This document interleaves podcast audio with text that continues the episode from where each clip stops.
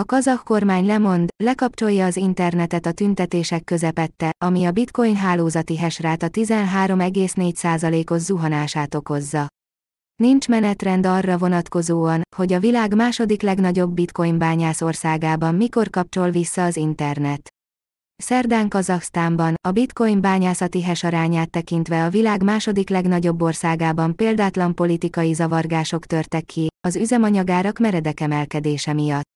Ennek következtében az ország elnöklő kabinetje lemondott, de nem azelőtt, hogy az állami tulajdonú Kazak Telekom leállította volna az ország internetét, aminek következtében a hálózati aktivitás a napi 2%-os szintre zuhant. A lépés súlyos csapást mért a bitcoin bányászati tevékenységre az országban.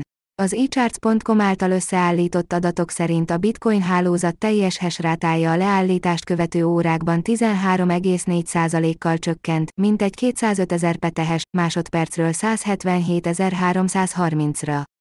Az ország a bitcoin hálózat hash aktivitásának 18%-át adja. Alig néhány nappal korábban, a kazak kormány a piaci viszonyokhoz igazodva feloldotta az autók üzemanyagaként használt cseppfolyósított gáz árpléfonját, ami egyik napról a másikra megduplázta az árát, ami erőszakos tüntetéseket váltott ki. A cikk megjelenésének időpontjában az internet továbbra is elérhetetlen Kazaksztánban. Ha meghosszabbítják, annak súlyos következményei lehetnek, mivel az internetszolgáltatásoktól eltekintve a Kazasztáni Adatközponipari és Blokklánc Szövetség arra számít, hogy az ország a következő öt évben 1,5 milliárd dollár bevételre tesz szert a legális kriptopénzbányászatból, és további 1,5 milliárd dollárra az illegális tevékenységekből. Az ország alacsony energiaárai vonzották a hazai és külföldi szervezeteket, hogy bitcoin bányászatot folytassanak.